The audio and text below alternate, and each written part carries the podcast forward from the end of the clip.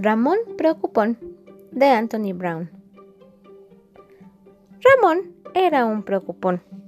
Le preocupaban muchas cosas. Se preocupaba por los sombreros y se preocupaba por los zapatos. Ramón se preocupaba por las nubes, por la lluvia y por los pájaros enormes. Su papá trataba de ayudarlo. No te preocupes, hijo, le decía. Esas cosas solo suceden en tu imaginación. Su mamá también lo tranquilizaba. No te angusties, mi amor, le decía. No permitiremos que nada te suceda. Pero aún así, Ramón seguía preocupado. Lo peor era dormir fuera de su casa. Una noche tuvo que quedarse en la de su abuela, pero no podía conciliar el sueño. Estaba demasiado preocupado. Aunque se sintió un poco tonto, se levantó a contárselo a su abuela. No te apures, cariño, le dijo ella. Cuando yo tenía tu edad también me preocupaba por todo. Tengo justo lo que necesitas. Y fue por algo a su habitación. Estos muñecos se llaman quitapesares, le explicó.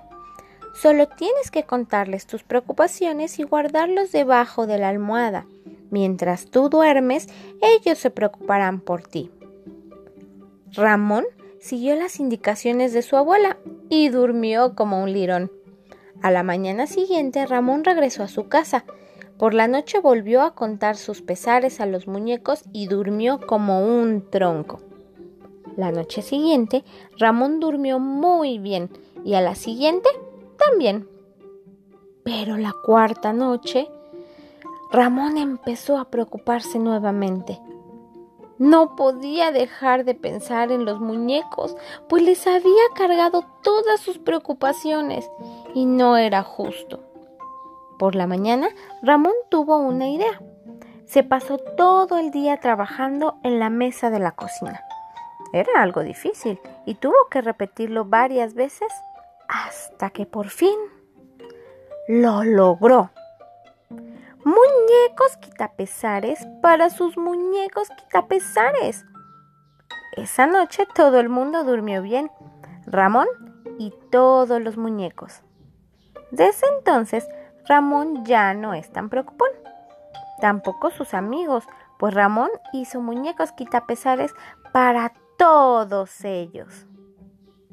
Y colorín colorado, esta historia preocupana se ha terminado. ¿Sabes de dónde provienen los muñecos quitapesares? Hace algún tiempo, los niños de Guatemala empezaron a hacer los muñequitos quitapesares para contarles sus penas o preocupaciones a cada uno de ellos antes de colocarlos debajo de la almohada a la hora de dormir. Creían que al despertar estarían menos preocupados, pues los muñecos se habrían llevado todas sus penas mientras dormían. Los quitapesares están hechos de pequeños trozos de madera, retazos de tela e hilo. Todavía los niños de Guatemala creen en el poder de los quitapesares. Esta tradición se ha extendido a todo el mundo, sobre todo a Centro y Sudamérica. En México también tenemos muñecos quitapesares. ¿Te animas a hacer uno?